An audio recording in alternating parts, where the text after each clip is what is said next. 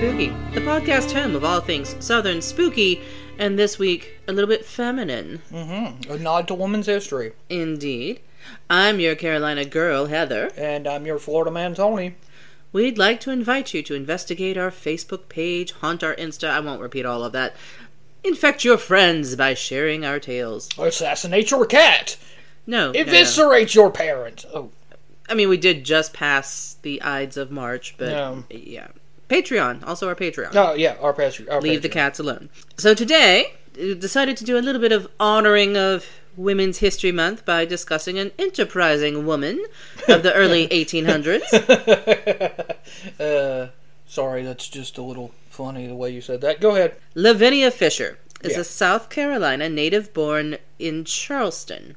She's reputed to be one of those rare early woman serial killers, but nowadays her crimes are somewhat in dispute. Don't misunderstand, she is a criminal, but her legendary status as multiple murderess has come under question. She was, however, an active member of a large gang of highwaymen who operated out of the Five Mile House and the Six Mile House in the backcountry near Charleston. But not the seven mile or, or four mile house. I think you can only handle but one or two. Oh, okay. But her story's been inflated over the years by low country locals, horror tale enthusiasts, and ghost tour leaders looking to entertain their customers. Of course. Naturally. So there's not much known about the early life of Lavinia Fisher. You know, just sort of a boring person. Well, not boring, but just a person, so she doesn't have a whole lot of history up until this time. Lavinia and John Fisher lived in Charleston, as I said, for most of their lives. Now, early 19th century Charleston was a bustling metropolis, second only in population to New York City, Oh, at least at this time. I didn't know it was that big. Right? And the state government moved from Charleston to Columbia, where I live now, Yep, where we are. in 1788, but it still outranked its sister city in the eyes of many. It was a port, so it served as an important center of commerce for both wagons and ships. It was also a major market for selling of enslaved people. Yes, there is still the slave market there. Uh, in 1877, yeah. Oh, I'm saying, well, I mean, it's still there now. They just sell other stuff. I mean, it's a bustling market. I hate using that word so much, but it's a busy marketplace. But they just have never Wait, changed the name where of it. is this marketplace at? It's by the seaside. It's, I mean, it's in Charleston. Huh. Oh, okay, yeah, We're yeah, talking yeah, about yeah. Charleston here. Yeah, yeah, yeah. For some reason, I was thinking you you were talking about Columbia, and I was No, like, no. we have a market here. I mean, there probably was one, but I don't know Well, where I mean, it would we be. we have the flea market, but it's just like I thought you meant like an actual like market. Market's like really, Not anymore. and I have not been there yet. No, no.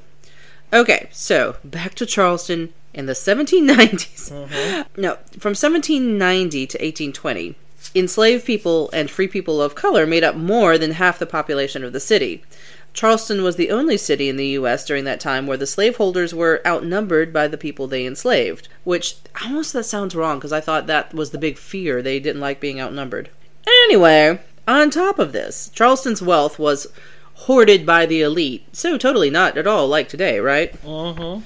According to Maurie D. McInnis in The Politics of Taste in Antebellum Charleston, interesting title, Right.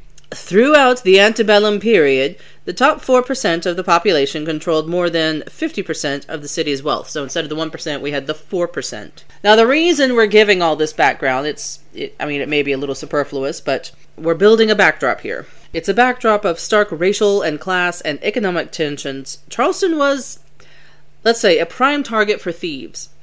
Traders visiting Charleston to ply their wares were often beset by highwaymen on the road into Charleston to steal their goods, and on the road out of Charleston to steal their earnings. Well, hell, even Blackbeard targeted Charleston once in his life. So you know, it's it's uh, visited by only the best. Yes.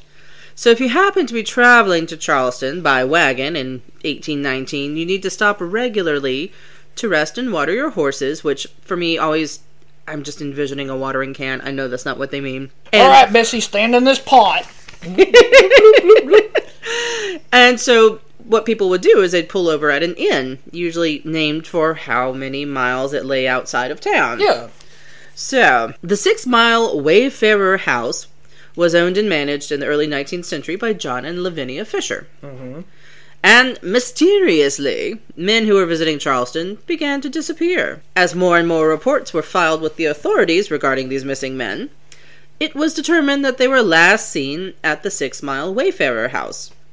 Now, initially, the complaints came to not much because there was never much evidence and the couple was very popular. Yeah. No, who's to say they weren't getting shanghaied though? Indeed. By the way, if you don't know that term, shanghaied is sort of um being knocked out and forced into slavery. Yeah, usually people would. Well, I think they even have like special drop tunnels, which Yeah. I, those I think are real. You go into a tavern, you drink yourself silly, and then somehow you, You, pass wake up out. on you wake up on a ship. Yes, and usually what happens is when someone passes out, they get dropped down a little trap door, and then yes, they are sold to a ship. So they don't wake up till they're somewhere out to sea. Now I don't know if that's the proper term for it. I would assume kidnapping is. I mean, yeah, But- human but- trafficking of sorts, but, they that's what they used used- to call it. They used to call it Shanghai, like because to that be was often the destination that Yep. um, people who needed help on ships were going. Yep. And as a side note, we were just at the Pirate House in Savannah, Mm-hmm. and um, they have one of these tunnels that they aren't sure if it was used for shanghaiing or smuggling. But It was used for one of those. at minimum, maybe both. So definitely very cool, and you can walk around the Pirate's House, which is a restaurant, but it's also a historical home. Good oh my gosh, too. the food is so good. Yep. But you can walk around and see some of these um, remnants of the past. Mm-hmm. So what was going on at the inn? Yeah. So here's a theory about how that went down. Lone travelers would find their way to the Six Mile Wayfarer house. They would be ushered, ushered in by a gracious hostess, the beautiful and charming Lavinia Fisher, invited to dinner and asked questions about their occupations. One might surmise that Lavinia hoped to determine if they had money, and if they did, she would send them up to their rooms with a cup of poisoned tea. It was her own blend, brewed up with deadly oleander. Once the men drank their tea and went to bed, her husband would go into the room and beat them to death. But if they just ingested oleander, why would he beat them to death? To finish the job. Oleander is quite potent. Uh, This is the legend. I'm not Okay, questioning it yet. Okay. I'm just like, not to. Just to make sure, I I was about to say, that's sort of like the whole beating the dead horse thing. Okay, well, here's a an even better one. Another version of the legend, I guess written by Stephen Sondheim to the tune of Sweeney Todd, was that the tea would only put the men to sleep for a few hours. Maybe there's just a teeny bit of oleander. I don't know. When they were almost asleep, Lavinia would pull a lever, and the bed would collapse and drop the victim into a pit. Yes. Mrs. Lovett's meat pies. And it was later added that there were spikes waiting at the bottom of the pit because that totally makes sense. So, oubliette? Now, I might make a note here that most homes in the deep south don't have basements. No, we can't have basements because we sit on the water table. Yeah, the closest thing to a basement I've ever seen was in my mother-in-law's house, and it was built on a hill, so Yeah. her basement was actually just the downstairs. Yeah, so you know, in in most of the places in the South, we do not have basements, especially on the coast. Though I might add that uh, because of like the way our inspectors work here, it it was cited that she had an eight-foot crawl space. Oh wow. Okay. Yeah. A- an eight foot fully furnished crawl space. Yes, absolutely. With a door to the outside because it's not really a basement. It's a crawl door. Yeah. So anyway, so what actually occurred in the alleged murders at the hands of John and Lavinia Fisher has been a little bit exaggerated through time. You know, if you remember a few episodes back, not unlike Madame Lalaurie. Yeah. I, I don't know. I'm just saying what you just read. It's a little sus. You think? But it's fascinating and Oh, yeah. exciting, and so that's probably why it's told that way. And factual details are really hard to come by. Um, these stories first began circulating when men in the area started complaining about a group of crooked highwaymen, as you know, as opposed to the proper ones, cheating at poker games hosted by local inns. Well, okay, so there weren't highwaymen weren't always bad. Highwaymen were people who traveled the highway back and forth, sometimes good Samaritans, other times not so good Samaritans. Well, at least in the context of like the Renaissance festival, festival, I've only heard of highwaymen as being kind of like land pirates. Like land pirates, yes. I'm I'm telling you, you need to read Le Pacte de Loup.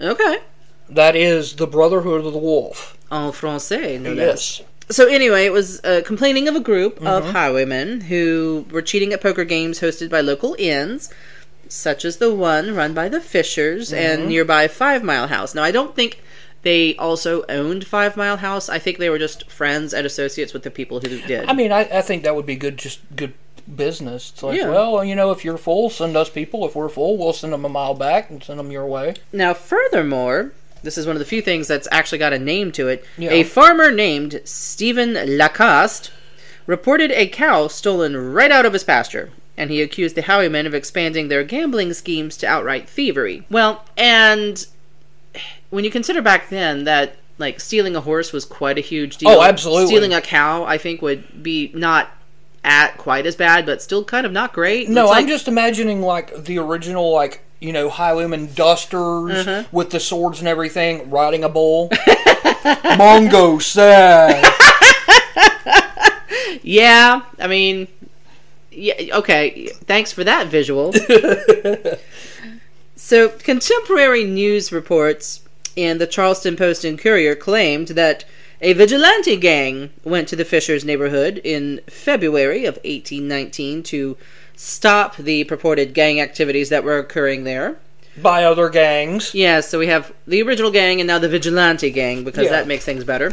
Satisfied that they had served their purpose, which it doesn't really say what they did, the group returned to Charleston, but they left one member, one David Ross, to remain behind to patrol and keep watch. Yeah. Well, apparently the, the gang did not really appreciate that. So early the next day, Ross was attacked by two gang members and brought before the rest of the gang that had terrorized the region in the first place. And among the gang members was Lavinia Fisher, and Oh. he apparently appealed to her for help, but it was not given. Uh, Legendarily, she hit him in the head with a pan and smashed his face through a window. Now, I don't know how you survive. I mean, not that it would kill you, but he apparently continued on out the window and escaped and went straight to authorities. Well, yeah. Can you imagine that getting hit in the head with a frying pan and then she throws you at the window? So instead of like taking it in the face like a champ, you just kind of dive through the window and can like continue run, running. Sir, she defenestrated me. Parkour! So immediately thereafter, or nearly, another traveler named John Peoples asked if there were any vacancies at Six Mile House. Lavinia replied that there was unfortunately no room, but he was welcome to come inside and rest and have a meal. Mr. Peoples was not a fan of tea, but he didn't want to appear rude, so he took the tea and poured it out when she wasn't looking. They talked for hours and he answered endless questions. Lavinia stated that she discovered that she did in fact actually have a room available after all. So Mr. Peoples retired for the night. Now he began to kind of think on this lengthy conversation and um you h- how would you describe the situation? Sauce. Yes, I figured that would be the word.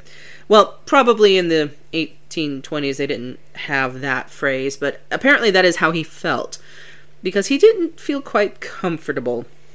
He began to ponder all those questions and the odd looks that her husband kept giving him, and he became suspicious and was worried about being robbed, so he decided to sleep in the chair by the door. I don't know how comfy the chair was, but apparently he actually fell asleep because he woke up to the sound of the bed collapsing, allegedly.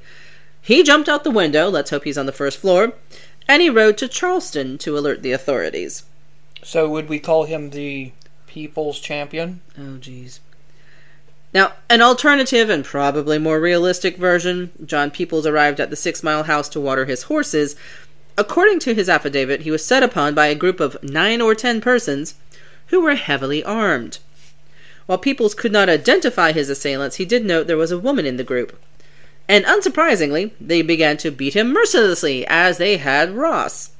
While Peoples was able to get away with his wagon, two of his assailants pursued on horseback and robbed him at gunpoint. And again, he wasn't able to identify who robbed him, but he was later able to identify them in a lineup. Yeah. William Hayward, this is a new name, John Fisher, and Lavinia Fisher. So, the first story was probably a complete fabrication. Yeah. But it's far more fascinating. Well, I mean, if this He is- was almost dropped in the oubliette after not drinking the magical oleander tea. Well, I mean, if he, you have the stories and then you have a sworn affidavit. I'm Yeah. gonna go with the affidavit. Sorry. Yeah, investigative reporting and all that. We're so good at it. But thanks to Ross and Peoples, we now actually have identification, names, and faces. Which was something law enforcement previously kind of lacked. So police were dispatched to the location. The six mile Wayfarer house was thoroughly searched, and apparently the grounds dug up. Filled with hidden passages, the sheriff reportedly found items that could be traced to dozens of travelers. Tea laced with an herb that could put someone to sleep for hours, a mechanism that could be triggered to open the floorboards beneath the bed, and in the basement, which didn't exist, as many as a hundred sets of remains. Please note that most of these are exaggerations that cannot be confirmed, but more on that later. And in an outbuilding, they found the hide of the missing cow. Remember the cow? Their search Not to not to say that it could have been someone else's cow or another cow entirely. I imagine if the, the owner of the cow would have been able to identify it, but again, it's not really said. Just the hide of of the missing cow. Okay. And of course, because this is police procedure, their search complete, they set fire to Six Mile House, destroying everything inside. That is police procedure. I was being facetious, Uh, yeah. but that is the legend. you know what, boys? I think we've collected all the evidence we need. Bobby, burn it the hell down. Well, and apparently, the Five Mile House was also involved in this, and they had allegedly burned it down the night before. Wow. I don't know why. Um, but I guess suddenly there was a, an opening in that area for an inn. now, this part's kind of sweet, and I think it is confirmed, but I don't. I, I want it to be true, but I don't know. Yeah. It's one of those things of please be true. John Fisher surrendered the group in order to protect his wife and shield her from possible gunfire. And later, during the interrogation, he once again attempted to protect Lavinia by giving up the identities of all the gang members. So, That's love. ladies, if you wanted a good husband, he is absolutely the one. Criminals, you don't want him in your gang. At their arraignment, the Fishers pleaded not guilty, but were ordered to be held in jail until their trial, which would take place in May. Now, it never did say like what time Yeah. of year they got arrested, so I don't know if that was a month, six months, a year. I don't know. Their co-conspirators somehow were released on bail. Now, at their trial, the jury rejected their pleas of innocence and found them guilty of highway robbery, actual highway robbery, which at the time was a capital offense. Actually, is it still? Highway robbery. Yeah. It's no longer. I mean. Is that even a thing now? Right now, we have things that cover that more in depth, like larceny, grand larceny. Hijacking, maybe. Um, just we have updated versions. Highway robbery was for more when horses and buggies were being used. Now it's just Like- used as a you're charging how much for this car? Exactly. In the 1800s, highway robbery would be like robbing a stagecoach Fair enough. or something like that. However, the judge allowed an appeal and they were given a reprieve until January Yeah. when court was back in session. So during this time, the Fishers spent their time together in the same cell because that's a good idea. Again, romantic, but okay. So what would, were they doing with their time? Conjugating? Absolutely. They were planning an escape. Oh, okay. They were housed together at the Charleston, South Carolina jail known as the Old City Jail, which I don't even know how old it is because this We- was back then. We watched this thing. It was a while ago. We watched a documentary on how they would hang people at the old oh yeah. Yeah, where they had the gallows and everything, and they'd like take the people in and show them the way it was. Like they had the open windows of the sea breeze coming in. Was that on Grim Life Collective? Yes. Okay, yeah, okay. Wa- Was that the old jail? Yeah. Okay. That I remember old- that. That was the old Charleston City Jail. I remember watching it, but for the life of me, I couldn't remember what city it was. They go, they travel a lot. So they were in a six by eight cell that was not heavily guarded. On September thirteenth, so that's going to be a while until January. Yeah. They put their plans into action and began their escape. With a spoon. Very nearly, things did not go as planned. It did not go well. Do they ever? So they did the old let's take our prison blankets and make a rope. It, it worked well enough that John did manage to escape. Um, But Lavinia? no, the the rope broke or came untied or whatever. Somebody didn't do Boy Scout knots, I guess. So Lavinia was still trapped in the cell. John, once again, being very sweet, was unwilling to continue the escape plan and was recaptured. Can you imagine that? Like you just get out and you're like, "Come on, Lavinia," and she's stuck, and you're like, ah, "Damn it." Okay, hold on, guys. All right. I fell out the window. and took all my blankets with me. I was making a parachute. Yeah, that went over well. I'm Mary Poppins, y'all. Um, there was a thought that he was working on an alternative plan, but he was captured. So he, did, he either way he didn't get very far. He's not great at planning, I guess. So I mean, he couldn't be hit for escaping. He could be for like attempted escape. Nowadays, fleeing from custody, Yeah, I which guess. is, I mean, it's technically it's a felony, but it can be busted down to a misdemeanor. well, if they had gotten Lavinia out, they would have been gone. Yeah. Well, naturally, after that, now I don't know if they were continued to be kept in the same cell, but they were at least under slightly higher security because now they're considered a flight risk. Yeah. So, in I guess it was January, hmm the Constitutional Court rejected their appeals, and on February fourth, Because they tried to escape. probably didn't help. February 4th, 1820, they were sentenced to be hanged. Now, awaiting execution, John accepted the counsel of the Reverend Richard Furman, a local minister. hmm Lavinia, however, became angry and embittered, and she argued with the judge that he couldn't hang a married woman because it was against the law at the time. So the judge figured there was a nice workaround. He'd just hang John first and then hang her as a widow. What's the old saying? Till death do you part? I would Right. say hanging is death. Yeah. So she was a little annoyed by all of that. Now, if she was pregnant, they couldn't hang her. Well, they would just wait. Wouldn't They would wait until she gave birth, give her like a week, and then hang her. Yeah. Charming, because that's what they were going to do with Anne Bonny and Mary Read, right? Yep. Anne Bonny escaped. We don't know what happened to Mary. I'd like to think she got away, but Oh yeah. who knows? Anyway, so on the gallows, in front of the old city jail before John Fisher's execution, Reverend Furman read aloud a letter that John had composed, which stated that since he had become a Christian, he could not be executed with a lie held to his account. Therefore, he insisted on his innocence and asked for mercy for, on those who had done him wrong in the judicial process. After the minister read the letter, Fisher then began to plead his case before the gathered crowd of some 2,000 people, because, you know, that always works in our system. He then seemingly contradicted himself by asking for their forgiveness, I didn't do it. Please forgive me. basically. Now, Lavinia was of the notion that she, she would be pardoned because she's a woman. It wasn't super common to hang women back then. Oh, they'd still do it though. True, but she was um, disabused of this notion, shall we say, as she was led to the gallows and put into the noose. However, Lavinia did not go quietly. Um, allegedly, she refused to walk to the gallows, so they had to kind of carry her. And while they were dragging her along, I think they just picked her up and carried her, I don't know. She was ranting and raving and carrying on, like you might expect.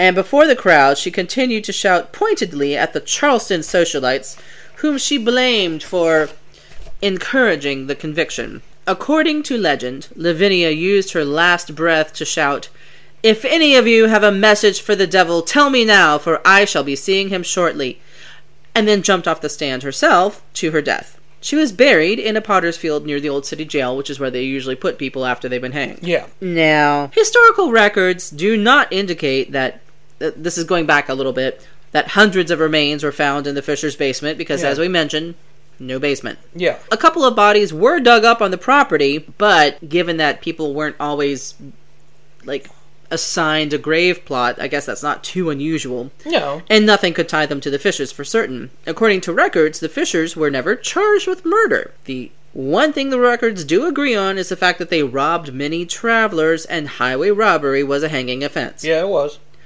So, also called into question, part of the legend is that Lavinia wore her wedding dress to remind people she was a married woman. But then there's that whole notion of well, if they burn down her house, where does she get the wedding dress? Eh, so we don't know.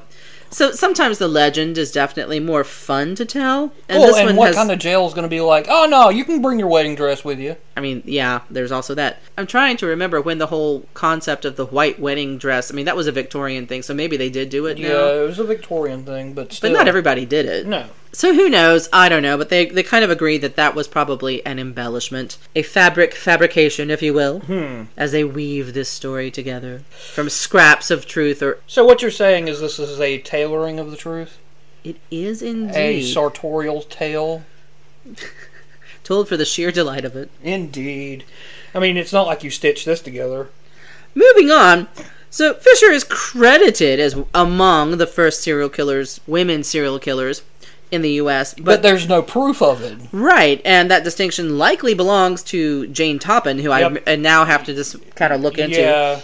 She confessed to 31 murders in 1901 and was found not guilty by reason of insanity. By reason of insanity usually implies, yes, she did it, but she's too crazy. Yeah, yeah. I, I don't know. I actually have to look her up because I'm not familiar with Jane Toppan. Hmm. Or at least, I know. If I have been, I know forgot. a little bit of the story, but I mean, it's ooh, is gonna- she from the South? No, I don't believe so. Darn it. Doesn't mean we can't go out of the realm of the South. This is true. So, the Fisher's execution, as you might imagine, drew a lot of public interest. I mean, up until kind of recently, as in the last few decades or century, executions were like public entertainment. Oh yeah, I think in more recent times it has been considered to be in poor taste. and taboo. Yeah, that too.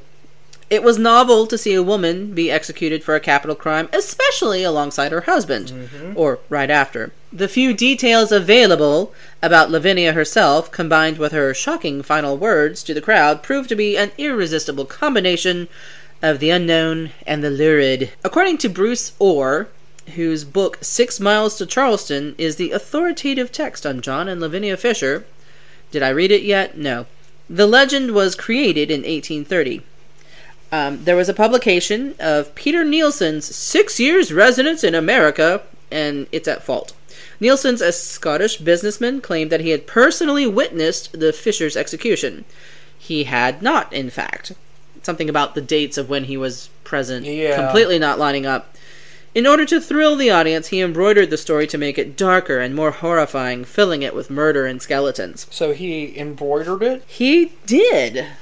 Absolutely. You're just not going to let that go, are you? Nope. So, after the six years book, it was open season, and the legend of Lavinia Fisher began to take its killer shape. Charlestonian historian Beatrice Saint Julien Ravenel, that's her entire last name, Good lord. sounds a little pretentious, but you know, Yeah. noted in 1947's Charleston's Murders.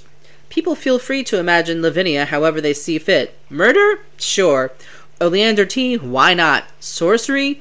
She's already mentioned the devil, so it's practically true. The real Lavinia slowly faded into the background, and there was the legend of the lovely Lavinia, because she was recorded to be quite beautiful, as she's dubbed in Saint Julien Ravenel's retelling, and became brighter and more interesting and eclipsed the real woman. So it should come as no surprise that such a terrible story, such as that of Lavinia, would give us a ghost story. Oh, which of is course. said to roam in Charleston. Almost immediately following her death, locals began to report seeing her face floating behind the window bars where she was held. And then, after the great earthquake of 1886, people began to report her wandering around in other parts of her neighborhood. Her and the gray man get along really well. Maybe, who knows? Such as the Unitarian Cemetery just a few blocks away. Yeah. And tourists and tour guides alike still claim sightings of her ghostly apparition. And so ultimately, the Charleston ghost tour guides are kind of right. Lovely Lavinia is a ghost because the way they tell it, she was never really real. So that's kind of the story we have on Lavinia. She was the greatest serial killer that wasn't. that wasn't a serial killer. Right? I mean, that's her reputation, but I, I mean, mean- she was. She robbed. thief. She she robbed a few dudes, but who hasn't? I mean, come on now. Really? Back then, Okay. it's just the way you said that. I'm like, um, do I need to look in the closets a little more carefully now? I mean, if you think about it, her whole story kind of coincides with like a Robin Hood tale. She Um, talked to them. She talked to them, find out how much money they were, weighed and measured them, and then was like, "Hey, you can come and stay at my hotel." And then she robbed them. There's no accounts of them her actually robbing like some dude who's just selling his wares or anything. No, I mean, I suppose not. Now, I don't think they were using the, the funds and whatever they stole to enrich their community. I think it was just for herself Well, and her but husband. still, I mean, it's just I don't want to say eat the rich, but damn, she started. Well, yeah, she did take opportunities as they came, shall we say. I, uh, Yeah. I do find her enterprising, if perhaps not exactly on the, the most moral uh, direction. But Yeah. then again, who are we to judge, like right? the four percent weren't any worse. I mean, this is true. They were, you know, trading enslaved people and mistreating the poor, and uh, you know, Yeah, I I, know. I, love stories that come from from this. Oh, she robbed a few people. I I think perhaps we should hang her. Meanwhile, I'm going to sell my my 20 enslaved people because you know, I don't have enough money. Like, I mean, you're not wrong. Not wrong at all. But you know, the people. The thing about the rich people is they're the ones who get to manipulate and guide the whole process. oh yeah. She was a tavern keeper, probably had some money, but not enough. Not enough to avoid, you know, the ultimate fate she had. But my dear, it would seem we've come to the end of another installment of Southern Fried Spooky. Mm-hmm. We hope you've enjoyed wandering through Six Mile House, which may or may not have burned down. We don't know. and Five Mile House. Indeed, and examining the tales versus the truth. As always, we invite you to share the podcast with your friends. Please visit our social media sites. Give us some likes if that's a thing people still do. We have a Patreon that is really lonely. yeah. In the meantime, I'm your Carolina girl, And I'm your Florida man. And we'll see y'all next week. Bye, Bye, y'all. y'all. Oh, look, Lovey. I say that we, you know, we should totally get that vile woman, Lavinia Fisher, hung. I do believe that is also a good idea. Yes, Why are we British? I don't know, but we haven't had this spectacle in a long time. Jeeves, find the bodies!